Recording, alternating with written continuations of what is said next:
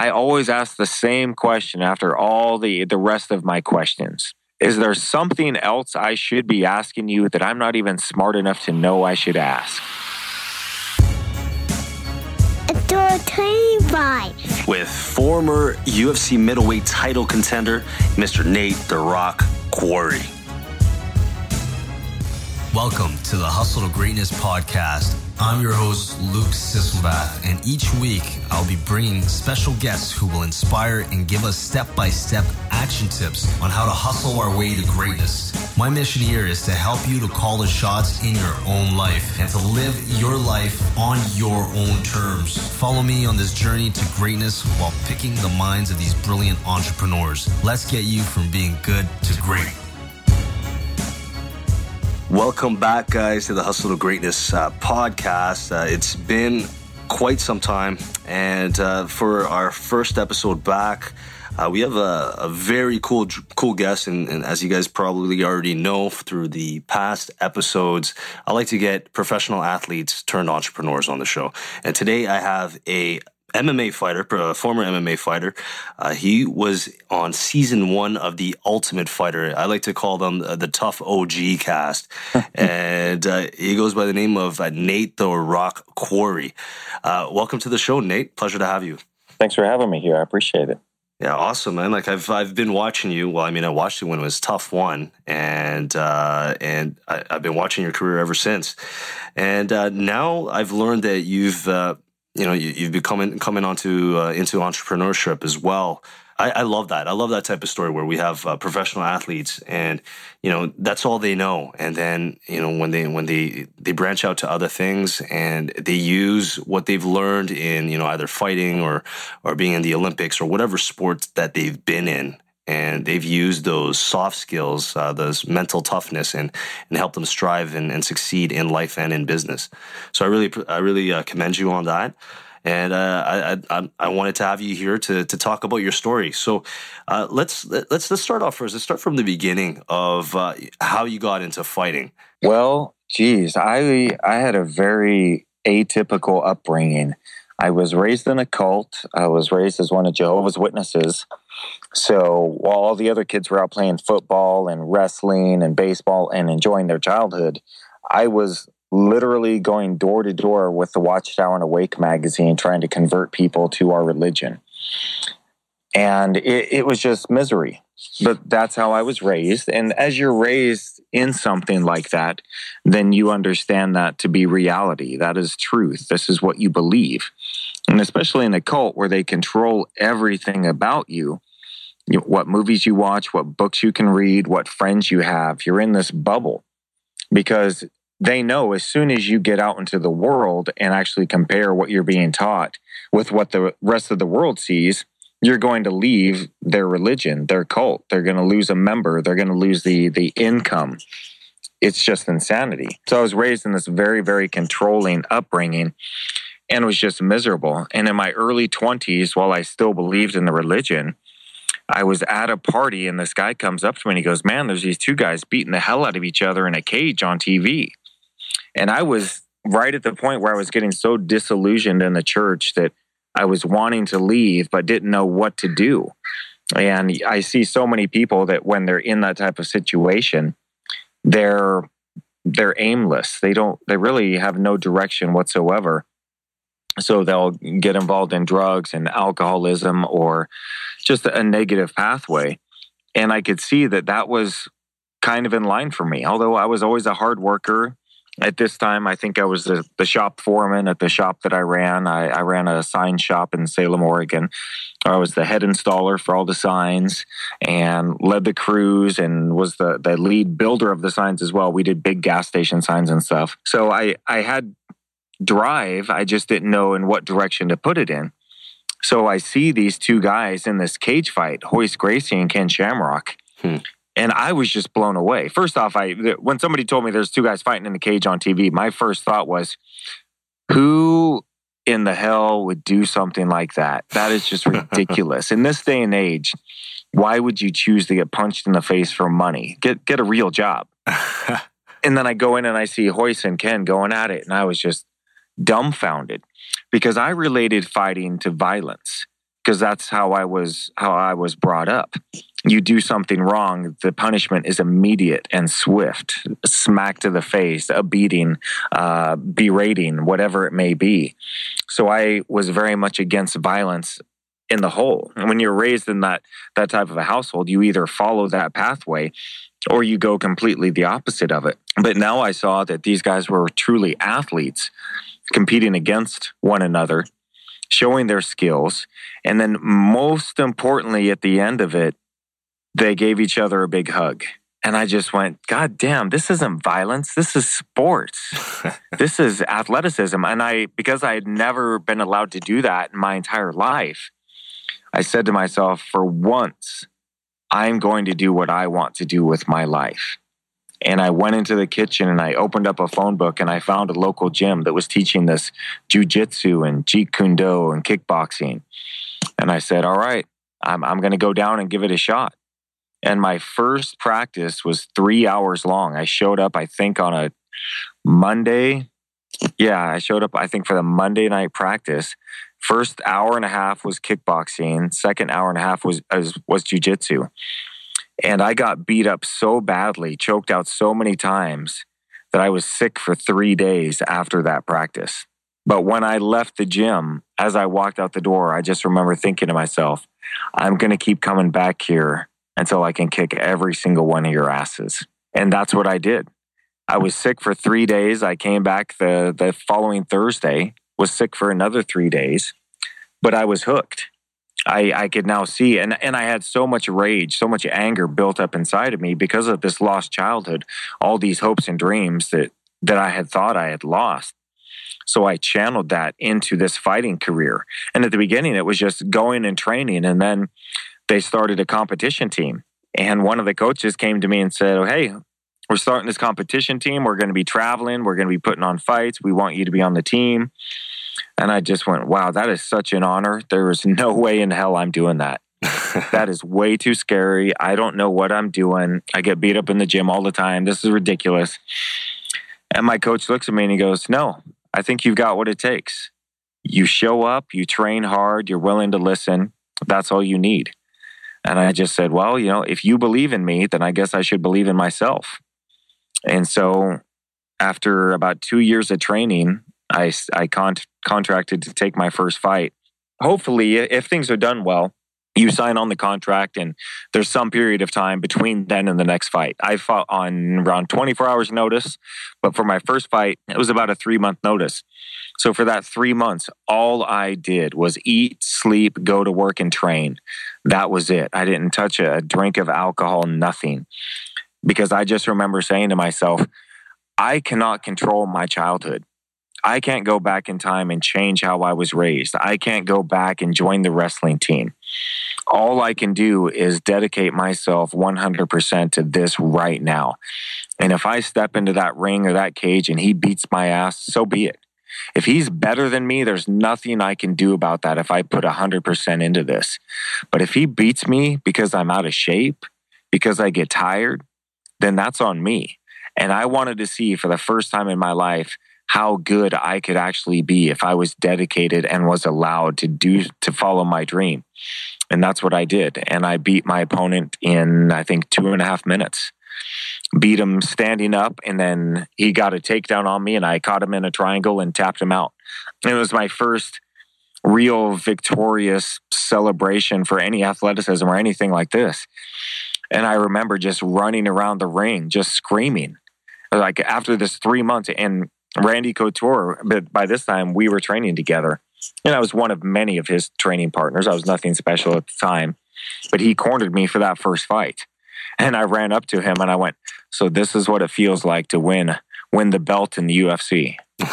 and he kind of laughed at me, but in my mind, and it was a joke, but at the same thing, it it it meant the exact same thing to me. Right because where he came from, wrestling as a kid, he, he never really had a job. He wrestled in school. When he joined the army, he wrestled, uh, wrestled at college, and then he joined the UFC. Whereas with me, I was 12 years old. I was working in the fields for money. I'm picking strawberries. And if I was making 20 bucks a day, man, I was doing good. And half of that money went to my family, went for clothes and stuff like that. And I got to keep the other 10. And then I went into the fast food, flipping burgers. Uh, then I did janitorial. My, geez, my junior, senior year of high school, I did janitorial work. Uh, I insulated underfloors. So I was doing grown men's jobs from the age 14, 15 on, working with with grown men in construction, framed houses out of high school, uh, and then got a job with the sign shop at I think I was 20 years old, and then was was running the crews and the shop foreman there at 23 or so. So it was just a I don't want to say it's much of a crazy journey, as it's just kind of odd looking back at it. And somebody once told me, they're like, man, I really hope you're writing all this stuff down, everything that you've done and gone through, because it's just it's just crazy. And I looked at him and I was like, well, what do you mean? Isn't this just how everybody's life is? And he was like, no, are you kidding me? no, man, no one's had a life like yours. I was like, oh, I, I guess I never really thought about it like that. But yeah, that's that's how it was. Yeah, not a lot of people start their first sport uh, being a combat sport. And and my first workout at 24. Yeah, exactly. 11 years later, I was fighting for the world title for the UFC getting knocked out for the world title for the UFC. Mm-hmm. But I made it there. Right? I went from the, the strawberry fields, making 12 cents a pound, I think it was, to fighting for the world title pay per view main event at the MGM Grand. Yeah, that's that's crazy. That's crazy how uh, you know the determination that you had there, and and uh, I know after you you mentioning it, I wanted to ask you, you know, what what really drove you? Uh, but it, it's something that you've uh, you know never dedicated yourself to one thing before, but was there something else besides that rage, whatever that, that kept you going? Because I mean, a lot of people out there, and I, I myself at one point in my life is, you know, I, I didn't know what I wanted to do. And how did you know that this was something that you wanted to do? It was just such a great channel. And, and I keep going back to that rage that I had because that, that was the household that I was raised in uh, you never knew if you if we'd come home and the house would be destroyed because my my father was angry and my dad would reach for the remote for the TV and we would all duck and cover. And then he'd get mad at us and tell us, "I don't hit you that much. I don't know what you're so so worried about." So I was raised in this household. My dad would get so angry his ears would turn purple, literally, as he was yelling at us. So I had this this overwhelming fear in my childhood and this rage that was building up inside of me because this is what I knew. This is what I saw on a daily basis was this anger and this rage. But if I, I had no outlet for it, if I got in a fight at school, the beating I took at home would be 10 times worse. And not just because it's it's a stupid kid doing stupid things. No, being raised in a cult as a Jehovah's Witness, then I was an embarrassment to God as well. So I had to keep that in mind. So I had all of this anger and rage just bottled up inside of me. It's still something in it's it is kind of my Achilles heel to this day. I have to always remind myself, dude, you've got so much to be thankful for. You don't have to be angry about stuff. But at the same time, again, going back to how I was raised and what I saw and being picked on, I get so angry when I see injustice when I see somebody getting picked on, when I see somebody that's just morally wrong, it, it just, again, it, it just makes me so angry to see these things, to see the way that the world is progressing in so many ways. And I know that today is, is really the best period to have ever lived.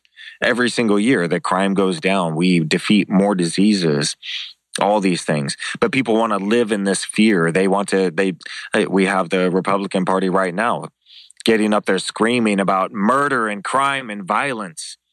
And then a reporter asked Newt Gingrich, they said flat out, the crime rate's going down. It's never been safer to be a police officer. It was much more violent for police in the 1970s when prohibition in the 1920s, that 13 year span, that was a much worse time to be a police officer. And Newt Gingrich just smiled and said, It doesn't matter what the numbers say. What matters is how the people feel. They're just trying to whip people into a frenzy. Mm-hmm. So they're terrified going through their entire day. And I just don't understand it. Why do you want to go through your life like that? When the, the, the things that are actually dangerous out there are what?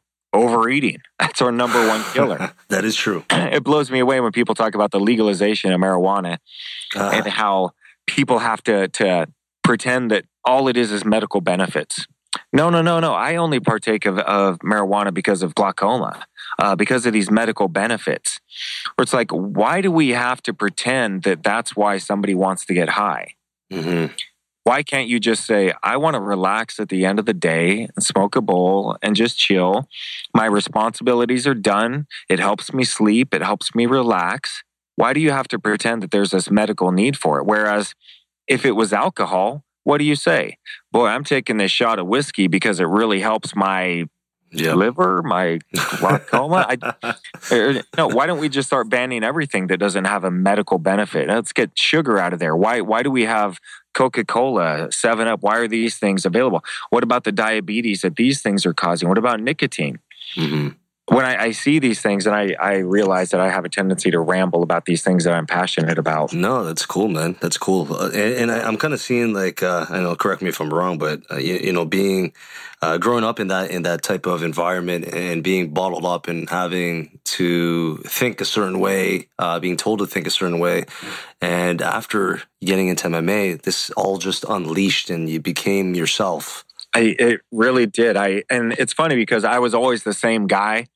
It was just so bottled up. hmm If you took me today at 44 and you took me at 12 or 13, we're pretty much the exact same dude. I love comic books. I love martial arts.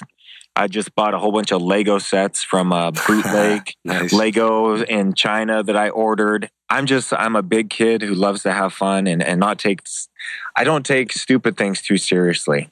And but when I, I see injustice and when I see things that that just shouldn't be done that way, that's when I start getting upset. So yeah, I I, I get very passionate about that. And actually being able to find myself and find that outlet through MMA that's what really gave me a direction for my life. And it's funny because people think of fighting as violence, as I did. Whereas instead, no, it gave me this direction. It gave me an outlet for this rage. And I've met so many incredible, just amazing people throughout this. People that I've been able to turn to and I've been able to learn from, as well as, as I never even knew anybody that graduated from college. I had no clue. And then when I started fighting, I met some wrestlers who graduated from college. But now I know CEOs of huge corporations and, and all these things. And I look at them and I'm like, damn, you're not smarter than I am. Uh huh. Yes. You just you just had a different pathway. And it's funny, I was I had a Nick and Nate Diaz on my on my show MMA Uncensored back in 2012. So afterwards we go out and we're we're sitting at a bar having a drink. And it's funny because people look at me now and I'm the white guy with the fairly high and tight haircut, uh, wearing jeans. I, I look like your average white guy in a lot of ways.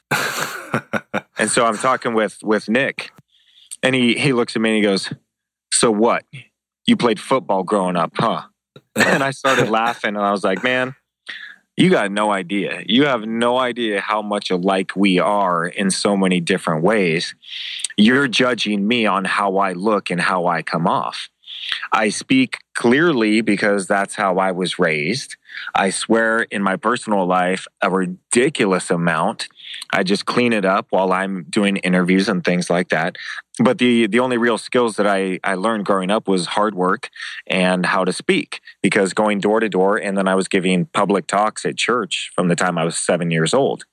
So I had to learn how to carry myself in that way. But after after Nick kind of realized that no man, back in high school, you probably would have been picking on me. It wouldn't have been the other way around. But we were talking, and I said, I said, Nick, you know what's really interesting to me, man? That you chose fighting as a career, which is such a, a difficult sport, and you're so good at it. When you could have gone to college and gotten some crazy education, become a CEO of some multi-million dollar, if not billionaire company, and run your life out that way. And he looks at me like I'm speaking some crazy Martian language. And he's like, What? No, man, no, I can't do that shit. No, that's not for me. and I look at him and I go, Oh, oh, I understand. I get it. You, you're just not smart enough to do that. It's cool. I get it. You're, you're just not, yeah, it's, it's just not for everybody. You're not smart enough to sit down. You, you can't understand a book and shit like that. And he goes, What'd you say to me? And I go, No, man, I'm, I'm sorry. I didn't mean to insult you. It's not that you're not smart enough, it's that you're too lazy. You just don't have the work ethic to do something like that. He's like, What the fuck did you just tell me? And I look at him with a big smile and I go, man, you could have done anything with your life. You've shown that through your fighting career. It's just interesting to me that you chose this as your pathway, that this is what called to you. This is what gave you the self esteem, the drive, the good feeling about yourself. And this is what comes more naturally to you. And it's the same thing with me. If you would have come to me 15 years ago or even 20 years ago and said, hey, you got two pathways. You can embark on this crazy fighting career where you never know what's going to happen, where your next meal is coming from. You're going to get knocked out in front of millions of people. It's going to be such a dramatic knockout. They're going to show it for years at the start of every UFC pay per view.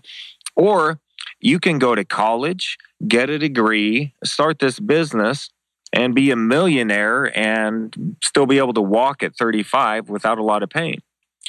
I'd be like, college? That doesn't really make any sense to me. I hated school. I don't I don't really know about that. But fighting, yeah, I could get my anger out that way. It's just it's it's the reality that we present ourselves with.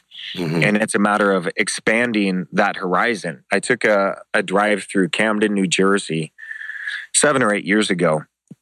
I was out there uh, visiting some friends, and a guy was going to take me to the airport. And he's a cop there, and he was in his his own personal vehicle. He's like, "Hey, man, I'm going to drive you through Camden, New Jersey. This is the the beats that I patrol." And he's a darker skinned guy, and I'm obviously a white guy. And he says, "Don't be surprised. You know, I'm going to lock the doors. I'm going to set my gun up here on the next to the windshield so everybody can see it." But every time we come to a stop sign, expect them to kind of rush the car because you being white, they're going to assume you're here to, to score. And so we're driving through Camden, New Jersey, and I'd never seen nothing like this. Burned out buildings, one right next to the other, people hanging on the corner, slinging rock and pimping and shit. And I, I'm looking at this, and it really kind of opened my eyes because I come from more of the, you know, the the white trash background. You know, my mother lives in a trailer, my brother lives in a homeless shelter right now. So that's kind of the background that I'm used to. So I've never seen kind of inner city slums. But seeing all this, and I asked the guy who was driving me around, I said, hey, man, why don't these guys go out and get jobs? I know they got to have some work around someplace in construction or fast food or something. Why don't they try to change their lives, turn something around? And he looks at me and he goes, What did your father do for work? I said, Oh, he was a carpenter. I was okay. So he went to work, you know, 40 hours a week. He brought home a paycheck. He bought food for your family. Yeah, yeah, that's that's what went down. Goes, so your father taught you a work ethic. This guy's dad was shot right in front of him when he was five. This guy never knew his dad.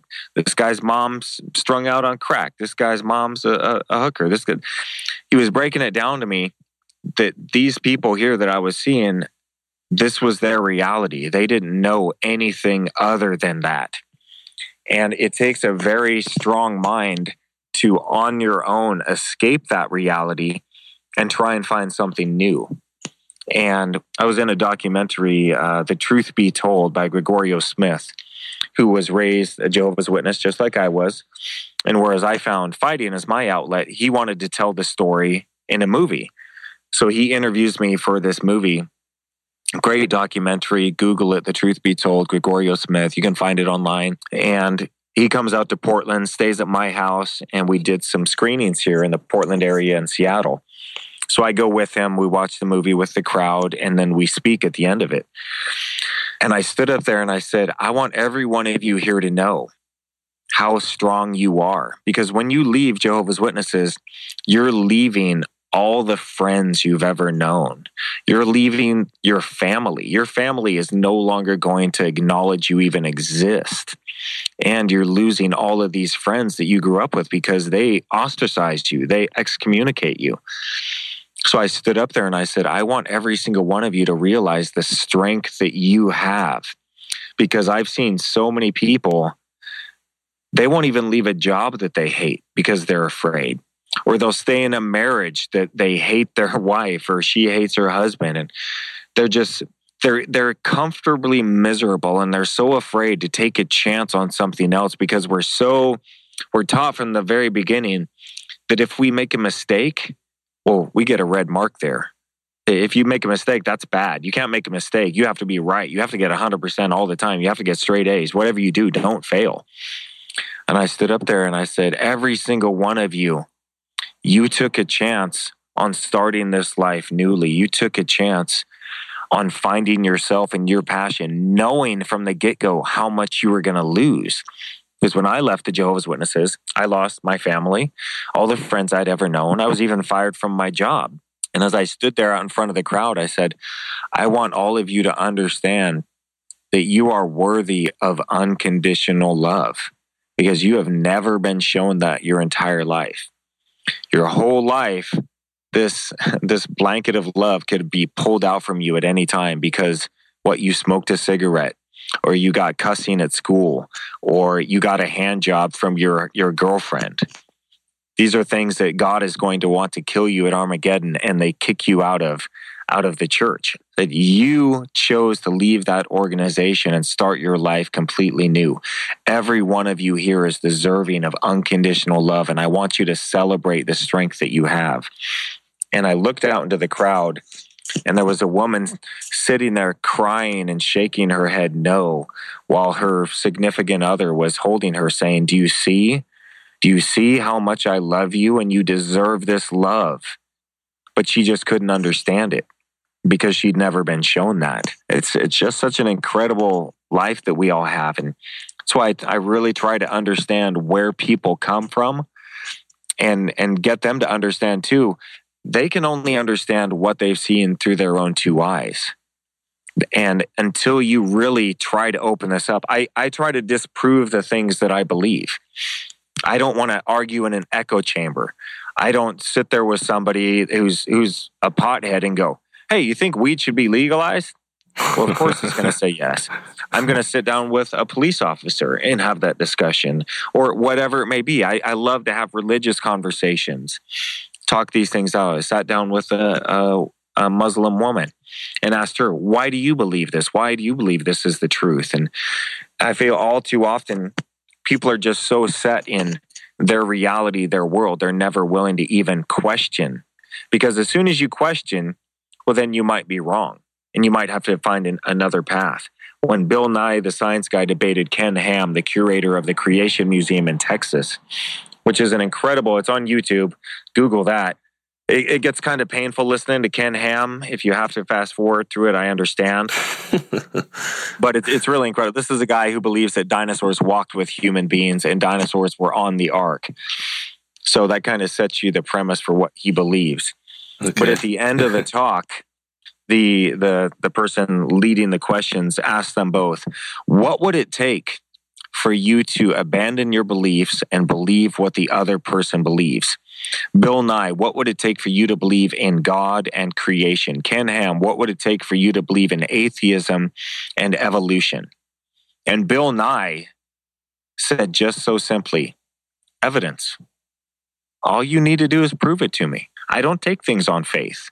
Faith is believing in something with no evidence. That's the literal definition of it. I believe in something with zero proof behind it. And that's fine. People can have that. That's cool. But if you're a scientist, you need to believe in things presented to you by evidence. That's it. And then the moderator asked Ken Ham, What will it take for you to believe in evolution? And Ken Ham looked at him and said, Nothing. Nothing will change my mind. It doesn't matter how much evidence is thrown his way, his mind is made up. And as long as we see it, as long as we have people saying, well, I can breathe because I do what the cops say. Okay, well, how many times have you sat down with black people from inner city communities and asked them, how many times have you been arrested? How many times have you been ticketed? How many times have you been stopped by the police for no reason? Until you start asking these questions, you're never going to understand that frustration. Mm-hmm there's so many so many different realities out there so many different points of view that until we start honestly asking those questions and wanting to learn nothing is going to change I, know you, you know you, you have a lot of uh, self-awareness and I know you got this from fighting, but uh, you know, at a, such a young age, you're in your early 20s, you figured out, look, this is something that I could I could really lose on, but I'm just going to go ahead and, and, and take the bull by the horns and, and go for it. Now, there's a lot of people out there that, that myself at one point and sometimes you know we, we we doubt ourselves right? We're going through the grind and you know we're, we're going through we're getting knocked down uh, not physically but you know through our ventures and, and things like that. And you as being a fighter going to the extreme actually you know getting knocked down getting back up knocking them out uh, physically uh, you obviously learn a, a great deal about yourself. So for people that you know that don't know you know that are kind of uh, I'd like I don't want to say oblivious, but I'll say oblivious uh, to you know things that they should do, the potential that they should have, uh, that they do have. Like how? Well, can you give me some advice on what you've learned through fighting and how you discovered that, so somebody else can can relate to that as well? That's listening to the show. I think one of the one of the keys as you're getting older, and I wish I, I thought about this when I was younger, is having no regrets. And people have asked me in the past, well, what are your regrets? What regrets do you have? And as I think about it, I've definitely made some mistakes that I wish I could change. But the regrets that I have more than anything, and I think this probably will go true with everybody on their deathbed when they look back at their life, their biggest regret will be opportunities not pursued, chances mm. never taken because there's so many things out there, so many things that we can accomplish. And if you fail, you are no worse off than you are right now. I, I, I have dealt with my fair share of haters on the internet, on Twitter, on Facebook, MySpace, all that stuff. These are all losers. These are people hmm. that I don't care what they say. They're not friends of mine. I don't ask them for advice. I go to successful people for advice. And that's one of my, my favorite quotes that I told somebody one time who was ripping on me. It's like, I don't, I don't take advice from losers. If you're so scared of failing, you're never going to accomplish anything. You need to prove it to yourself because you're the one at the end of the day. You're the one that's going to be with yourself, that it's your life. If you sit back and you worry so much about disappointing people you've never even met or being made fun of on the internet or things like that. It's just such a wasted life. And when you finally grasp that feeling that this is my life, I'm going to live it how I want to. It is such a freeing feeling, no matter what that is. And it, it just takes effort. Get out there. Whatever you enjoy doing, somebody makes a shitload of money doing it. Uh, Why not you? definitely. And I always ask myself, whenever I see a new undertaking that I want to pursue, I ask myself three questions. Am I smart enough to do this? Well, huh. Maybe I am, maybe I'm not. If I'm not, I can learn. So, yeah, I guess I am smart enough, or I will be smart enough. Am I willing to work hard enough? And am I a hard enough worker to accomplish this?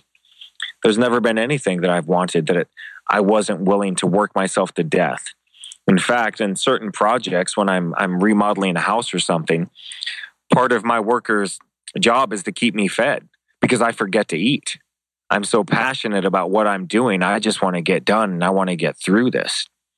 And then third, am I willing to make the sacrifice necessary to make this happen? And if the answer is yes to that, then the sky's really the limit.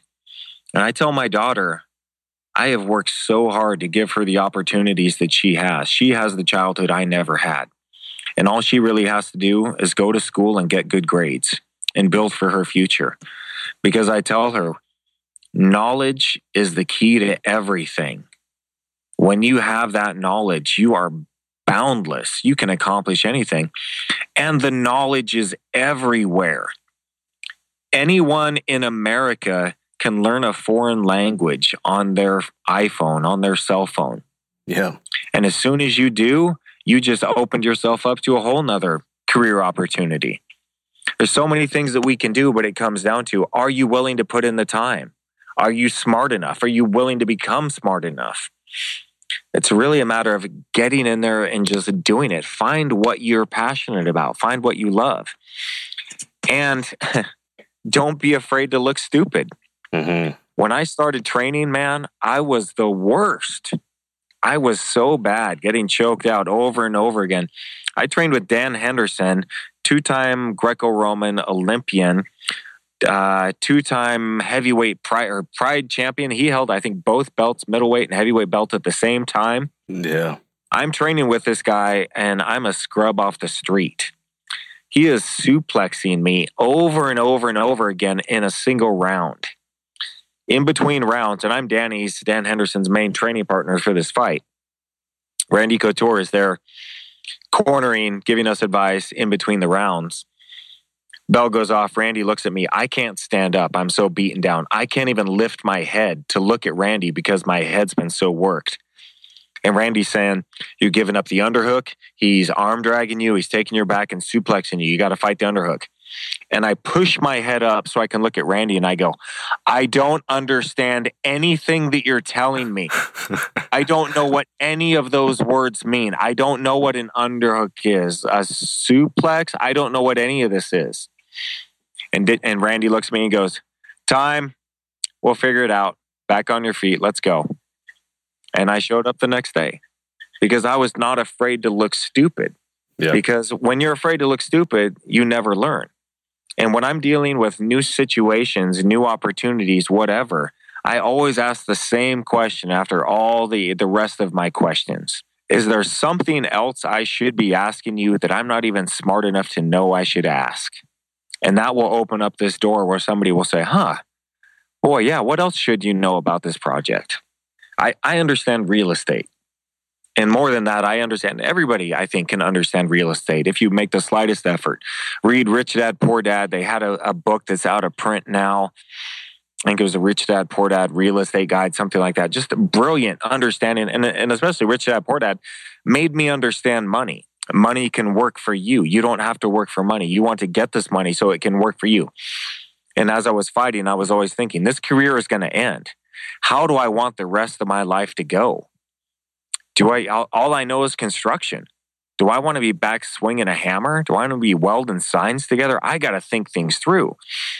Okay, I understand real estate. Well, geez, if I buy a house and I live there for two years, if I buy a really shitty house in a decent neighborhood, I live there for two years, then I resell it. All the money that I make off reselling it is tax free up to $250,000. That's a pretty damn good income.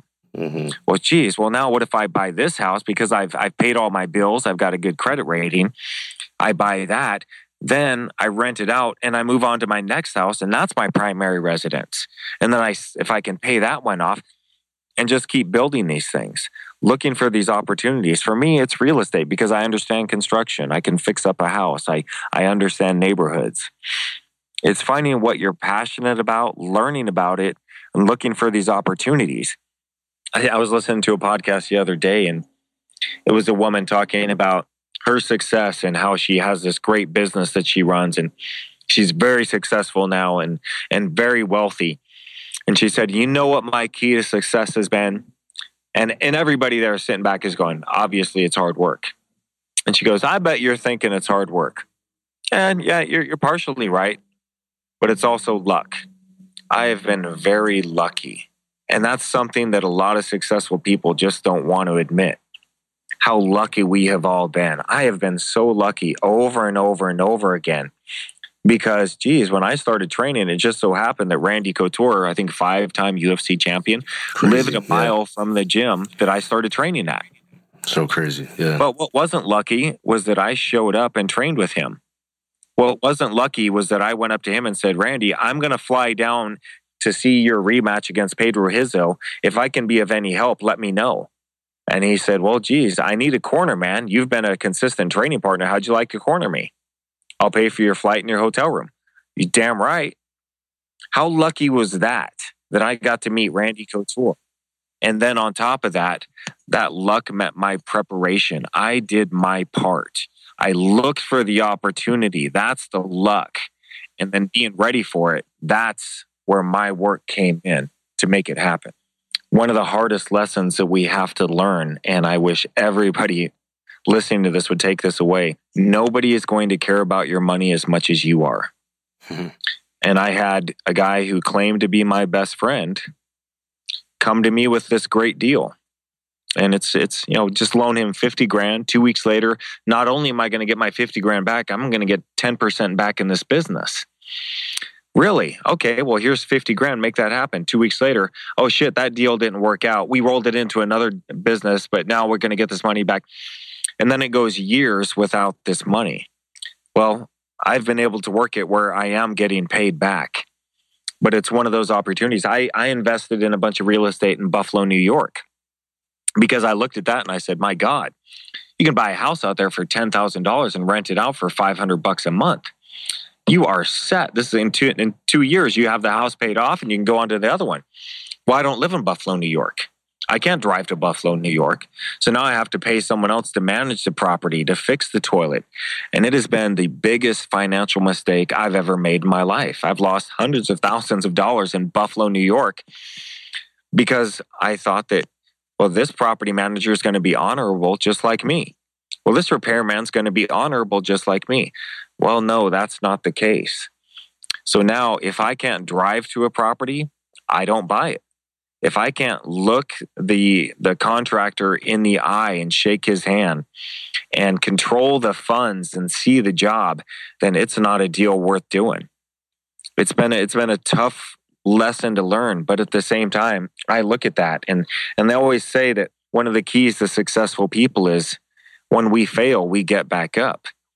And that's really the key. If you came to me 15 years ago, or you told me now, hey, here's the thing uh, I'll give you back all the money that you lost in Buffalo, but you'll never have the balls to really get involved in something like that in the first place. Or you can lose all that money and be the man you are today. I'd say, well, geez, I'd rather lose that money and be the type of man that's willing to take that chance in the first place, learn my lesson, and use those lessons and move forward to bigger and better things because that's really the key. If you're afraid to lose, you're never going to play. You want to get in there, be as educated as you possibly can. Remember, and oh, this was a hilarious one. So I wrote wrote the screenplay for Zombie Cage Fighter. Zombie Cage Fighter is my biographical horror story. Go to zombiecagefighter.com. You can get a free PDF of the first comic book. I have awesome t-shirts there as well. You can get hard copies of the comic book. That's my little plug. It's cool my life story, what I've gone through, seen and done as a fighter and as a single father, plus zombies. So I finished this screenplay. I have an, a Hollywood offer on the table two weeks after it's done. Guy rolls up this contract and says, I want to make your movie. This is going to be incredible. This is just going to be an amazing story. So I take the contract back and I read it and I give it to my high priced Hollywood lawyer, which was kind of a waste because I could read the contract myself, but she gave me some priceless advice. So the deal was 2.5% of the net profits and $10 to hold the hold the screenplay for 2 years. Anybody that knows anything about Hollywood movies, there is no net profit. They work the books to where there's never a profit on the books. I know the writer of uh, the Johnny Cash movie which cost I think 40, 40 million to make and it, it grossed 150 million. He was supposed to get I think 12.5% of the net profits. He never got a dime. Mm. Because they roll it into something else. Yeah. So it always shows a loss. So I'm looking at this contract and I'm and I'm livid talking to my lawyer. I'm so pissed off. How dare he offer me this? This is an insult. This is ridiculous. And my lawyer starts laughing. and she just she gives me this priceless advice advice i wish i'd gotten 30 years ago she says you just don't get it man their job is to make money your job is to not be stupid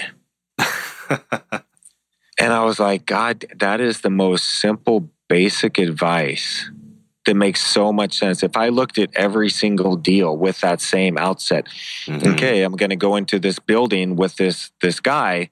Well, he wants to make as much money as possible. So I've got to make sure I'm not stupid and give away all my money. So how do I work that out? What do I who do I need to talk to? How do I need to educate myself? If I would have said that to myself over and over again through every business, my life would be very different right now. But it's a very it's it's such a, a brilliant lesson to be learned. And it, it may sound jaded, but that's just the way of the world. Because as we look out there, the, the owners of Walmart, with the four siblings, are worth $144 billion and their workers are on welfare. Yeah. And they still don't have enough money. They're profiting billions of dollars every single year and it just adds zeros to their bank account. For them, it will never be enough.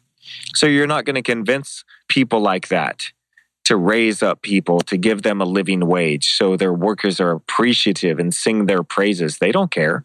They don't know the workers. Your job is to not be stupid. Your job is to get an education. Your job is to make your opportunities to provide yourself a better life because no one else is going to give that to you. The opportunities that I have now, the real estate ventures I'm in right now, and I'm building a few things here in the Portland area, have come because I've been a hard worker and I've been loyal and honest and trustworthy so that investors have come to me and said, Oh, so you're the guy that we want to do business with because you are going to be straight up with us and you are going to take care of our money so we don't have to worry about it. Those opportunities are out there, but you have to be lucky enough to find them, by which I mean you have to work your ass off to make those opportunities happen. I agree. Wow, that's that's great. A lot of great uh, life and business lessons here today. Thanks a lot, Nate, uh, for for coming on the show. A pleasure. If you, yeah, if you could go over, uh, sorry, zombiefighter.com is where people can. Zombie Cage Fighter. Sorry, zombiecagefighter.com. My apologies.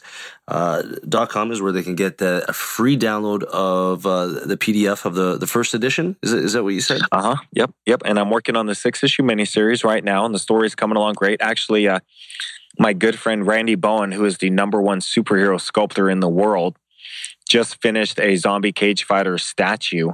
Like if you go into any cool. comic book store, you'll see the Spider-Man, Incredible Hulk. Well, now I have a zombie cage fighter statue that I'll have available here pretty soon. It's going to be a pretty limited edition because those things are as expensive as hell to make, but it's going to be cool. Nice. So I've got that going on as well as as well as working on the miniseries, and then I still work with the company uh, Nuvasive, N U V A S I V E. I am their spokesman for back surgery because I had a spinal fusion back surgery about 11 years ago.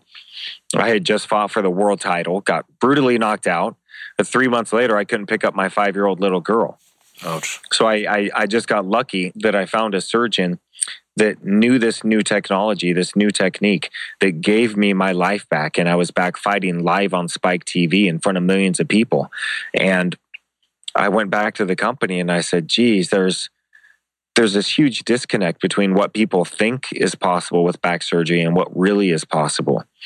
And so I work with them as a part of their their better it's called the betterwayback.org and I'm not a salesman. I don't get a commission if somebody gets back surgery. I don't even encourage someone to get back surgery.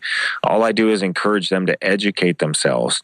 And I help them find the surgeons that have these new technologies that can give them their life back. And my back is wrecked. I've had two fusions now because I've got degenerative disc disease. I'm going to have another one coming up probably in the next few months. But I've got great surgeons around me, great technology. It's still scary and I need someone to talk to. And that's what the Better Way Back provides. Is we have uh, patient ambassadors that have gone through this that you can talk to and you can ask ask your questions, what the recovery is like, what the pain was like, those types of things. Because back surgery is terrifying, and all you ever hear about is these horror stories. Well, I'm here to tell you, you can have a, a back surgery and you can get your life back like I did, hopefully. So, thebetterwayback.org is where you can go and just kind of educate yourself about the back surgery technologies that are, are available if you are suffering from leg and back pain. Cool. All right. Well, uh, again, thanks a lot to, uh, for coming on the show, Nate. Uh, guys, I hope you guys enjoyed that.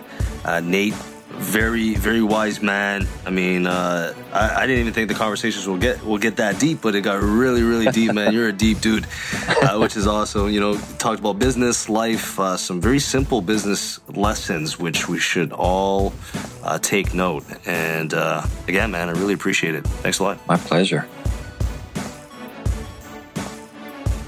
All right, guys, that is the first episode back from a long hiatus.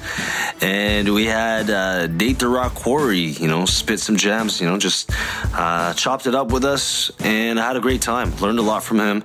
And, you know, you, get, you get a lot of insight from people that uh, were combat athletes right? Because they need to be very self aware of themselves and they learn a lot from themselves and they tweak as they go. Uh, you know, and, and it was a, gr- a, lot of great insight as to how they think uh, at such a high level and what they do on a regular basis to keep them at that high level. Um, So I appreciate Nate for coming on the show and you know giving us giving us some insight on his thought process and you know uh, other stuff as well. Uh, also, I wanted to give a shout out to my little three year old nephew Ethan. And he's the one that you hear in the intro saying episode twenty five. That's that's my boy right there, my little homie, and he's only three years old. He he was he was begging me to come on. He's like, uh, he saw me doing some recordings and he's like, I want to do that, Uncle Boom, Uncle Boom. That's what he calls me, Uncle Boom. And I was like, hey, you know what? Let's put him on the intro for the first episode back. So that's him, a little star, uh, a little star in the making, uh, Mr. Ethan. I'm going to say his last name. Mr. Ethan, you know who you are. So give, I'm giving him a shout out to, to him and his parents for letting me have him on the episode. So, uh, on another note, uh, I want to let you guys know I got some big things coming. Uh, it's going to be uh, a lot of new things. Uh, the podcast is still going to be going on. Uh, however, it's going to be under uh, a name, a, a, a, hub called Fuel Your Hustle. So stay tuned. Keep going to hustletalk.com for the updates. Everything's uh, still in the design phase of things. You know, a lot of content's created, but we just want to make everything right, everything visually appealing, and easy to navigate for you guys. So you can get everything uh, from Fuel Your Hustle and we're going to go with the theme, same thing as Hustle to Greatness. However, you know, we're going to focus a lot more on hustling smart rather than hustling hustling hard, right?